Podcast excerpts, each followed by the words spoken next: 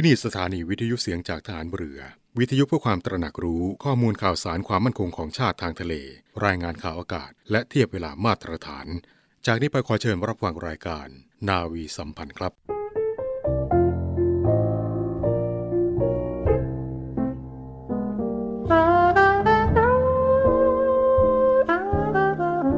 การปิดทองหลังพระนั้น เมื่อถึงคราวจำเป็นก็ต้องปิดว่าที่จริงแล้วคนโดยมาก ไม่ค่อยชอบปิดทองหลังพระกันนัก เพราะนึกว่าไม่มีใครเห็น แต่ถ้าทุกคนพากันปิดทองแต่ข้างหน้า ไม่มีใครปิดทองหลังพระเลย พระจะเป็นพระที่งามบริบูรณ์ไม่ได้ พระบรมราโชวาท พระบาทสมเด็จพระบรมชนากาธิเบศรมหาภูมิพล อดุลยเดชมหาราช บรมนาถบพิตรในพิธีพระราชทานปริญญาบัตรของจุฬาลงกรณ์มหาวิทยาลัย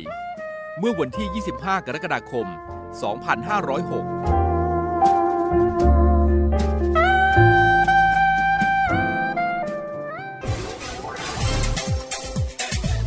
ทุกความเคลื่อนไหวในทะเลฟ้าฝั่งรับฟังได้ที่นี่เสียงจากทหารเรือ กับช่วงของรายการนาวีสัมพันธ์ วัสดีครับ ต้อนรับคุณผู้ฟังในช่วงของรายการนาวีสัมพันธ์เช่นเคยนะครับ7โมงครึ่งถึง8โมงครับ ทุกเช้าวันจันทร์เจอเจอกับผมเรียงบนสิทธิ์สอนใจดีดำเนินการครับ7โมงครึ่งนึกถึงสทรนะครับ ทุกความเคลื่อนไหวในทะเลฟ้าฝั่งรับฟังได้ที่นี่เสียงจากทหารเรือครับ หลากหลายเรื่องราวนะครับที่นำเสนอการผ่านทางเสียงจากทหารเรือนะครับแล้วก็มีรายการเนื้อหาใหม่ๆนะครับให้กับคุณผู้ฟังทุกท่านได้ รับฟังกันด้วยนะครับ ก็ รับฟังแล้วนะครับ รายการไหนที่ถูกใจหรือว่าจะต้องมีการเพิ่มเติมนะครับ หรือว่า จะมีคำแนะนำอะไรกับรายการใหม่ ๆ ของทางเสียงจากฐานเรือนั้น ก็สามารถที่จะส่งคำแนะนำนั้นมาได้นะครับทางแฟนเพจ Facebook เสียงจากทหารเรือนะครับหรือทางเว็บไซต์ www.voiceofnavy.com นะครับก็ทุกช่องทางครับที่สามารถจะแนะนำติชมรายการของเราได้นะครับ แล้วก็สื่อต่างๆครับของเสียงจากฐานเรือนั้นก็ติดตามรับฟังกันได้เลยนะครับไม่ว่าจะเป็นแอปพลิเคชันเสียงจากฐานเรือ หรือว่ารับฟังทางเว็บไซต์ www.voiceofnavy.com นะครับ ก็สามารถติดตามเรื่องราวต่างๆ ของพวกเราชาวเรือกันได้เลยนะครับ หลากหลายเรื่องราวจริง ๆ นะครับ ที่นำเสนอกันอยู่ณขณะนี้ครับพบกันวันนี้ครับวันจันทร์ที่ 5 กรกฎาคม 2564 ครับ ก็เป็นอีกเช้าหนึ่งนะครับที่ มาจะเจอกับคุณผู้ฟังทางสถานีวิทยุในเครือข่ายเสียงจากทหารเรือครับซึ่งทุกๆเช้านะครับในกรุงเทพมหานครนั้นก็จะเจอกันที่ความถี่ FM 88.5เมกะเฮิรตนะครับแล้วก็ทางสทรในเครือข่ายทั่วทุกภูมิภาคครับ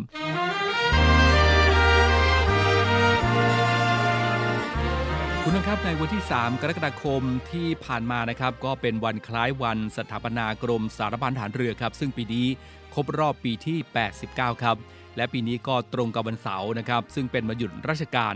ทางคณะกรรมการจัดงานครับ จึงได้มีกำหนดจัดงานแบบ New Normal ในวันนี้นะครับตั้งแต่เวลา 8นาฬิกา30 นาทีครับ ที่ห้องประชุม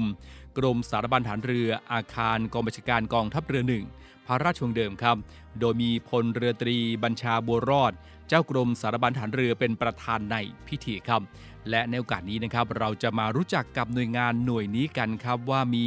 ประวัติความเป็นมาและมีภารกิจทางด้านไหนครับคุณฟังครับ งานสารบัญของฐานเรือนั้นได้เกิดขึ้นเป็นระยะเวลายาวนานกว่าร้อยปีนะครับปรากฏเป็นหลักฐานคือมีชื่อตำแหน่งนายเวรการรับส่ง นายเวรหนังสือคำสั่ง และนายเวรจำหน่ายทำงานเกี่ยวกับการสารบัญอยู่ในกรมกลางนะครับ ซึ่งก็เป็นส่วนอำนวยการของกรมฐานเรือ โดยขึ้นการบังคับบัญชาต่อปลัดทัพเรือครับ หลังจากที่พระบาทสมเด็จพระจุลจอมเกล้าเจ้าอยู่หัว ทรงปรับปรุงกองทัพไทย ให้เจริญก้าวหน้าตามแบบอย่างยุโรป และทรงพระกรุณาโปรดเกล้าโปรดกระหม่อมให้ยกฐานะกรมยุทธนาธิการเป็นกระทรวงยุทธนาธิการ โดยมีกรมฐานเรือและกรมฐานบกขึ้นอยู่ในการบังคับบัญชา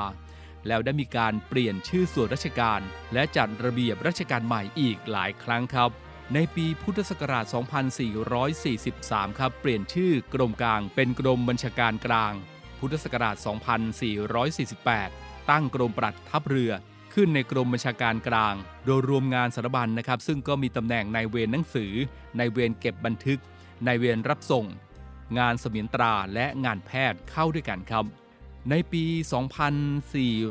2449 นะครับเริ่มมีแผนกหนังสือ แผนกเก็บบันทึก และแผนกรับส่งในกรมปลัดทัพเรือครับ ในปีพุทธศักราช 2453 พระบาทสมเด็จพระมงกุฎเกล้าเจ้าอยู่หัว ทรงพระกรุณาโปรดเกล้าโปรดกระหม่อม ให้ยกฐานะกรมฐานเรือเป็นกระทรวงทหารเรือ งานในกรมปลัดทัพเรือ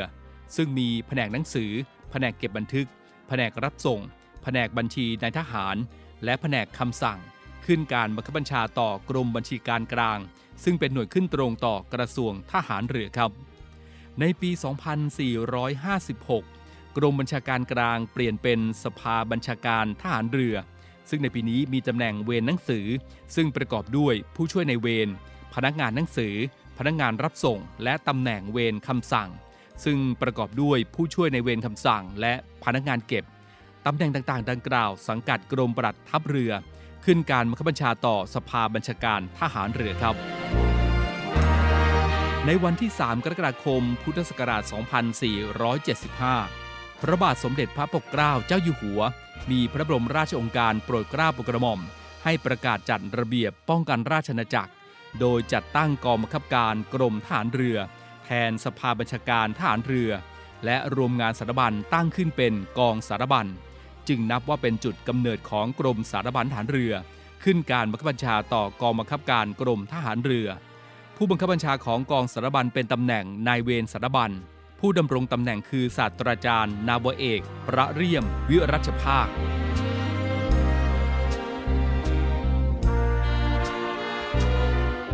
ในวันที่ 15 มกราคม พุทธศักราช 2496 มีพระราชกฤษฎีกาจัดวางระเบียบกองทัพเรือ ในกระทรวงกลาโหม พุทธศักราช 2496 โดยแบ่งหน้าที่ราชการในกองทัพเรือออกเป็น 5 ส่วน คือส่วนอำนวยการ ส่วนกำลังรบ ส่วนบริการ ส่วนการศึกษา และส่วนกิจการพิเศษ ทั้งนี้ครับได้ยกเลิกกองบังคับการกองทัพเรือ เปลี่ยนเป็นกรมธุรการ ประกอบด้วย 3 กอง คือกองธุรการ โดยรวมกองบังคับการกองทัพเรือ1 และกองบังคับการกองทัพเรือ 2 กองกฎหมาย คือกองบังคับการกองทัพเรือ 4 และกองประวัติศาสตร์ ส่วนกองบังคับการกองทัพเรือ 3 ไปเป็นกองเสมียนตราขึ้นอยู่กับกรมกำลังพลครับ ต่อมากระทรวงกลาโหมอนุมัติให้กองทัพเรือจัดส่วนราชการใหม่ตามพระราชกฤษฎีกา จัดวางระเบียบราชการกองทัพเรือ พุทธศักราช 2498 จึงได้มีคำสั่งกองทัพเรือ คำสั่งชี้แจงที่4ทับ98 ลงวันที่ 20 เมษายน พุทธศักราช 2498 เรื่องการจัดส่วนราชการกองทัพเรือ พุทธศักราช 2498 แจ้งให้ทราบว่า การจัดส่วนราชการแบ่งเป็น 5 ส่วน คือส่วนบัญชาการ ส่วนกำลังรบ ส่วนยุทธบริการ ส่วนการศึกษา และส่วนกิจการพิเศษ ทั้งนี้ส่วนบัญชาการคือกองบัญชาการกองทัพเรือ ทำหน้าที่เป็นส่วนอำนวยการของกองทัพเรือ มีกรมต่างๆ 7 กรม โดยกรมสารบัญทหารเรือ ซึ่งเป็นกรมธุรการเดิม มีเจ้ากรมเป็นผู้บังคับบัญชา และรองเจ้ากรมเป็นผู้ช่วย แบ่งงานออกเป็นกองกลาง กองพระธรรมนูญ และกองประวัติศาสตร์ทหารเรือ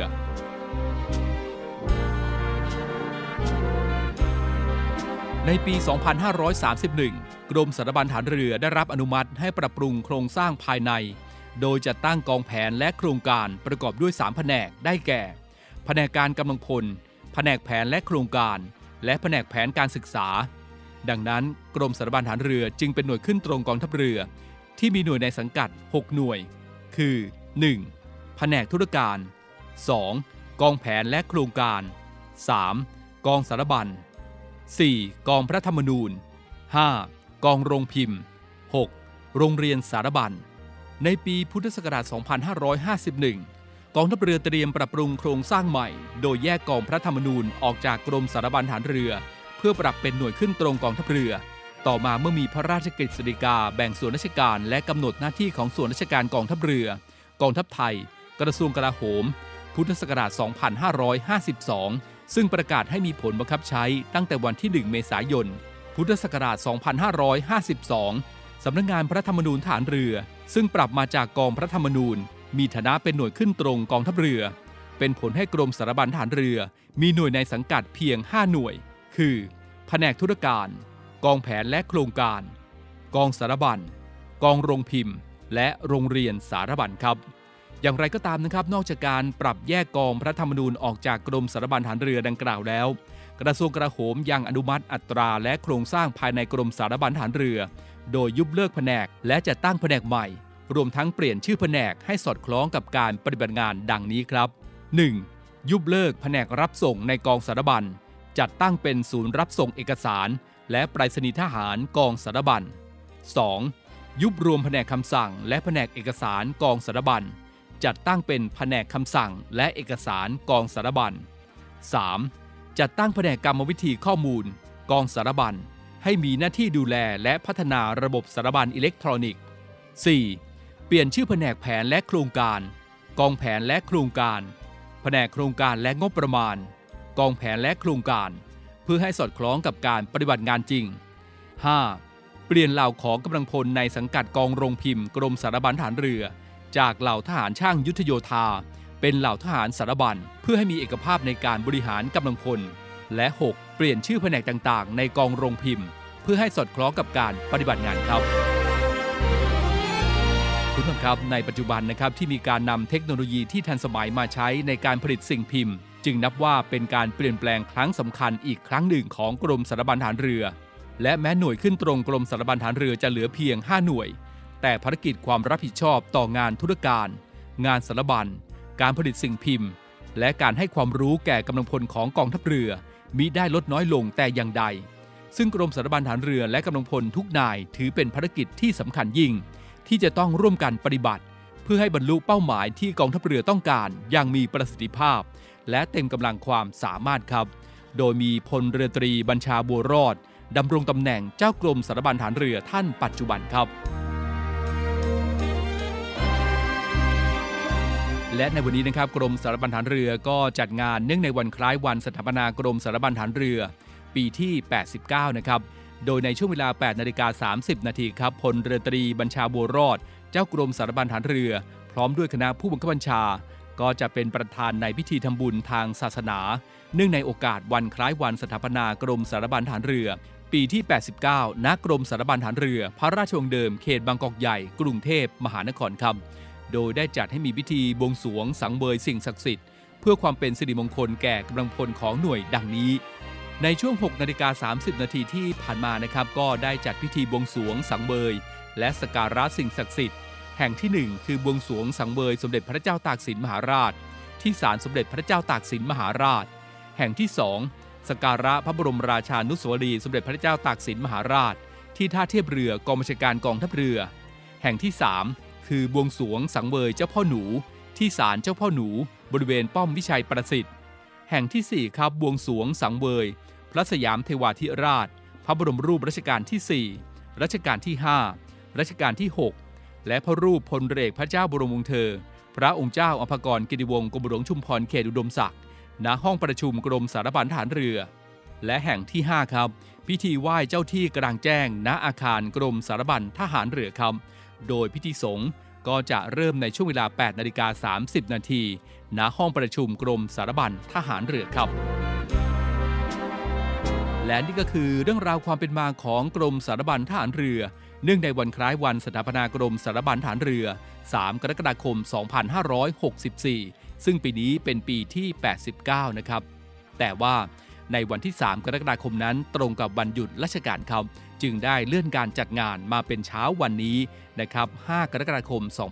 2564 ครับ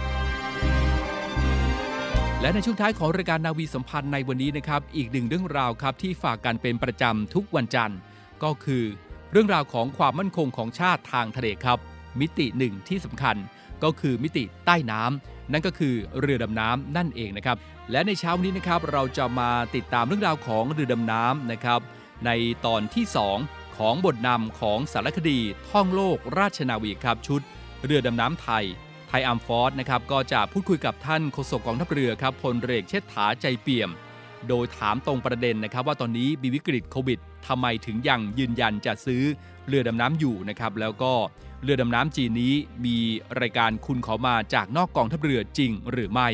ซึ่งโฆษกกองทัพเรือตอบทุกคำถามนะครับ ติดตามรับฟังกันได้เลยครับ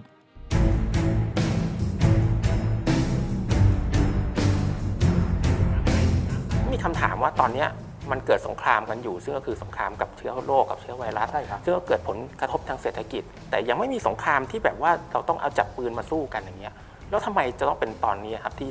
ทำการจัดซื้ออาวุธนะครับแทนที่จะเอาเงินไปซื้อวัคซีนหรือไปซื้อเครื่องมือของหมอไม่ดีกว่าเหรออย่างที่อย่างที่เรียนนะครับว่าเอ่อทุกทุกอย่างเนี่ยมันมันจำเป็นจะต้องเดินหน้าไปพร้อมๆกันนะครับโควิดเข้ามาเนี่ย ไม่ใช่ว่าเราปิดประเทศ แล้วก็ทุ่มแต่เรื่องโควิดอย่างเดียว เห็นไหมครับ เราก็จะต้องวางแผนเรื่องการท่องเที่ยว วางแผนเรื่องเศรษฐกิจ วางแผนเรื่องการค้า บางทีอาจจะต้องเสี่ยงที่เราจะเปิด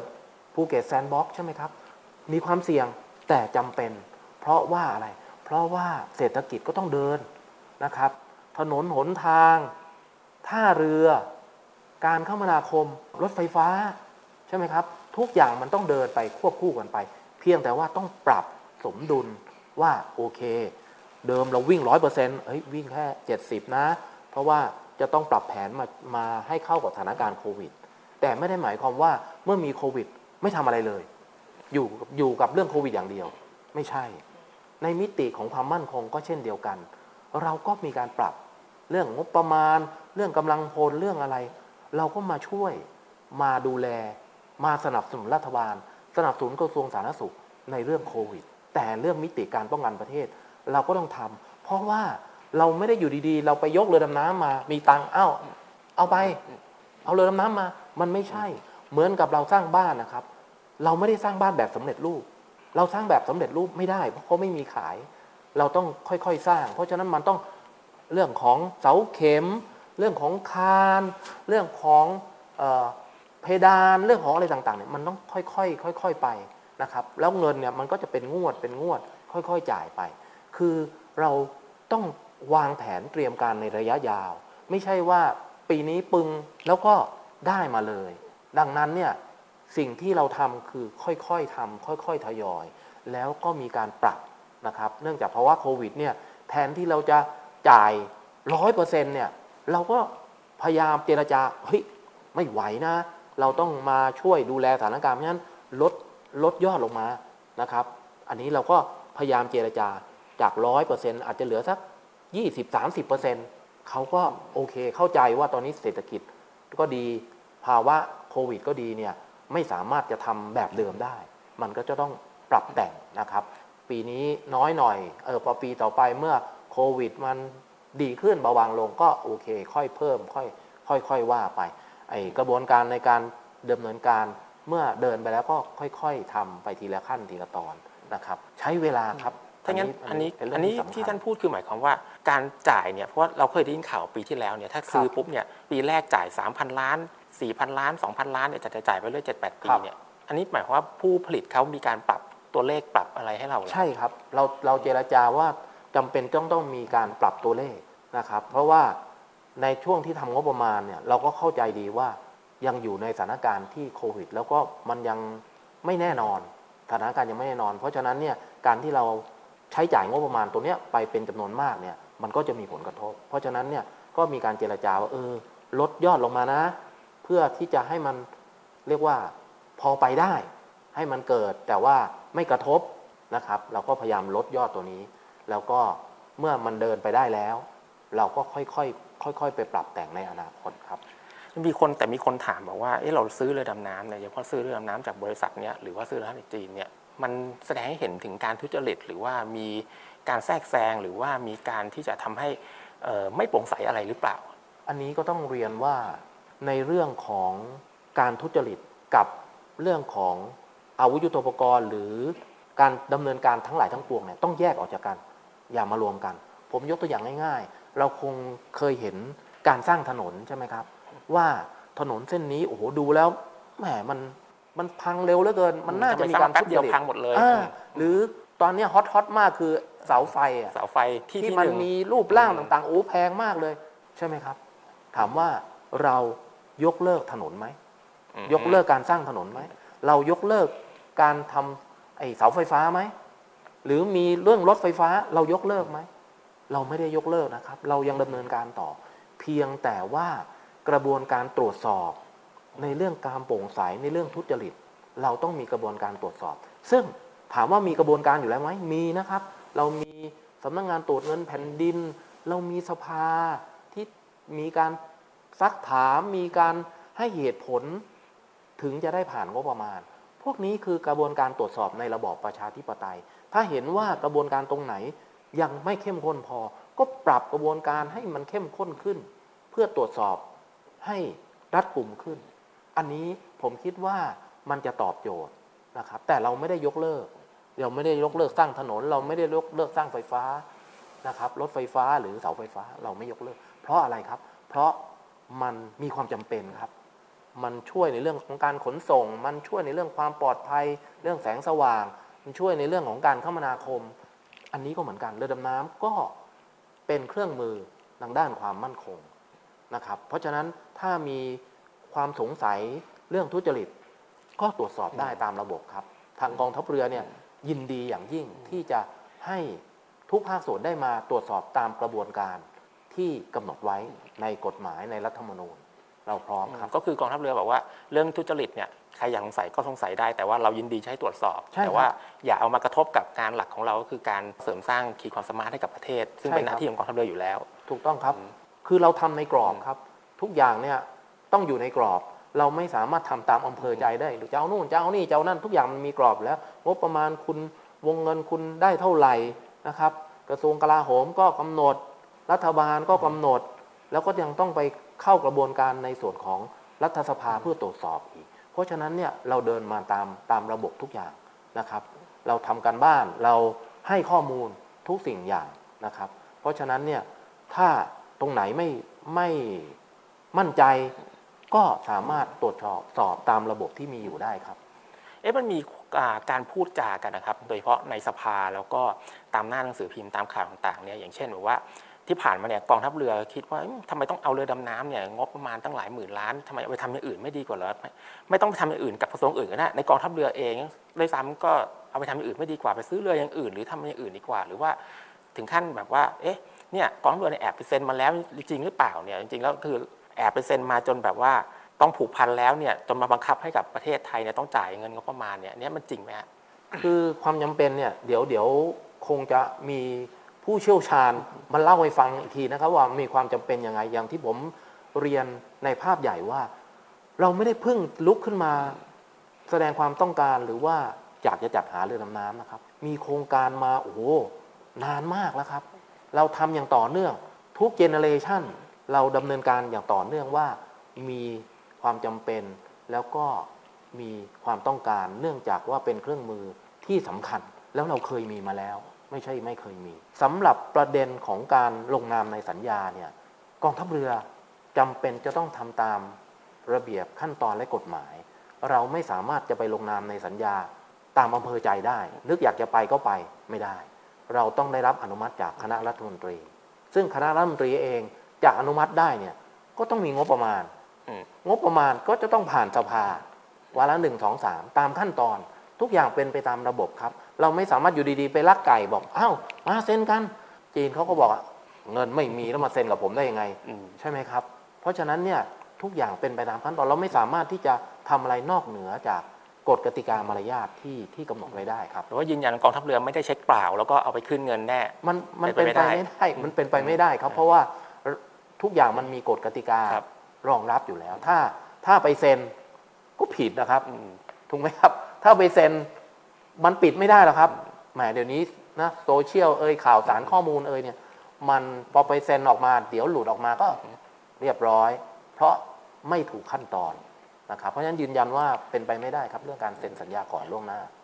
คราวนี้กลับมาที่ประเด็นเรื่องการจัดหาของกองทัพเรือนะครับ เราถ้าเราติดตามข่าวเนี่ยเราจะทราบว่ากองทัพเรือมีความพยายามเนี่ยหลายรอบละคือแบบใช่ครับอย่างน้อย4ี่ห้าครั้งได้เลยครับแต่ว่าเหมือนกับว่ามันจะล้มเหลวทุกครั้งเลยเนี่ยครับ ในในทัศนะของท่านเองอะฮะคิดว่ามันเป็นเพราะอะไรครับ นี่แหละครับที่ผมบอกว่าเรามามองแล้วว่า เราไม่ได้สร้างความเข้าอกเข้าใจให้กับประชาชน แต่เราความจำเป็นอยู่ที่ไหน เรามีเท่าที่จำเป็น เราไม่ได้ร่ำรวยที่จะมีเก็บกองไว้เฉยๆโดยไม่ใช้ประโยชน์ เพราะฉะนั้นเนี่ยมีการพิจารณากันอย่างรอบคอบ แล้วก็เห็นว่ามีความจำเป็นจริง ๆ ถึงได้มีการเสนอกันมาอย่างต่อเนื่อง แต่ว่า การสร้างความเข้าใจให้กับประชาชน การสร้างความเข้าใจให้กับผู้ที่มีส่วนได้เสียที่จะทำให้โครงการมันเดินต่อไปได้เนี่ยต้องยอมรับว่าที่ผ่านมาเราทำได้ไม่เพียงพอ ตรงนี้ก็เลยเป็นโอกาสที่เรามองเห็นว่าเราต้องลุกขึ้นมาทำแล้ว ถ้าเราไม่ทำอย่างนี้ ประชาชนไม่เข้าใจ เมื่อประชาชนไม่เข้าใจ การสนับสนุนไม่เกิด โครงการถึงจะเกิดขึ้น ยกมือเอาเสียงข้างมากชนะไป แต่ประชาชนก็ก็โดนด่าอยู่ดี ใช่ครับ เพราะฉะนั้นเนี่ยตรงเนี้ยเป็นเรื่องที่ที่เราจำเป็นจะต้องอธิบายขยายความ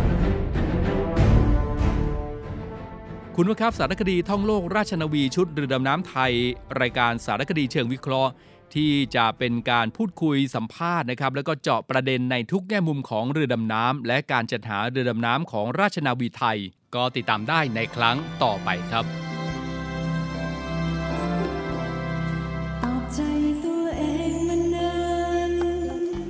นี้นะคะ นักดนตรีแห่งวงดุริยางราชนาวี ยังคงฝึกซ้อมเพื่อเตรียมการแสดงในครั้งใหม่ค่ะ ซึ่งจะมีการเปลี่ยนรูปแบบการแสดงที่ไม่เคยมีมาก่อนค่ะ แต่การรับบริจาคเพื่อมอบเงินทั้งหมดโดยที่ไม่หักค่าใช้จ่ายของสภากาชาติไทยยังคงมีขึ้นแบบนี้นะคะ ในทุกๆ ปีค่ะ คนไทยเราหัวใจเดียวกันแพนขอเชิญชวนทุกท่านค่ะ มาแสดงพลังของหัวใจนะคะ ที่เรามีร่วมกัน ด้วยการบริจาคเงินมาร่วมสร้างกุศลด้วยกันนะคะ โดยกองทัพเรือเพื่อสภากาชาดไทยค่ะ กองทัพเรือร่วมกับสภากาชาติไทย กำหนดจัดการแสดงการชาติคอนเสิร์ตครั้งที่ 47 ประจำปี 2564 แบบ New Normal ในวันอังคารที่ 3 สิงหาคม 2564 เวลา 14 นาฬิกา ถ่ายทอดสดผ่านทาง Facebook Fanpage กองทัพเรือ Royal Thai Navy Facebook Fanpage The Thai Red Cross Society และ YouTube Live กาชาติคอนเสิร์ต Royal Thai Navy ขอเชิญชมและร่วมบริจาคโดยเสด็จพระราชกุศลบำรุงสภากาชาติไทย ได้ที่กรมกิจการพลเรือนทหารเรือ 024753081 หรือธนาคารทหารไทยธนชาติ หมายเลขบัญชี 115ขีด2ขีด50386ขีด6ชื่อบัญชี กาชาติคอนเสิร์ตครั้งที่ 47 และธนาคารกรุงไทย หมายเลขบัญชี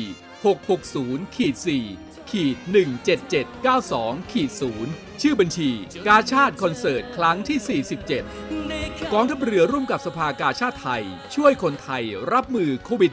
-19 เจอหนนั้นเป็นเพียงและในเช้าวันนี้หมดเวลาแล้วครับ ผมเรมนสิทธิ์สอนใจดีดำเนินรายการนะครับ ยังไงก็ในช่วงนี้ดูแลรักษาสุขภาพ แล้วก็เข้มข้นในเรื่องของมาตรการต่างๆ ในการป้องกันโควิด -19 กันนะครับ คือทำความรู้สึกว่าทุกคน ที่อยู่รอบตัวเรานั้นติดโควิด -19 แล้ว เราก็จะป้องกันอย่างเข้มข้นด้วยตัวของเราเองนะครับ มาตรการต่างๆ ที่กำหนดขึ้นมาก็ปฏิบัติตามกันด้วยแล้วกันครับ เอาละครับเช้านี้ให้ทุกท่านปลอดภัยและมีความสุขกันทุกคนครับ พบกันใหม่โอกาสหน้าครับ สวัสดีครับ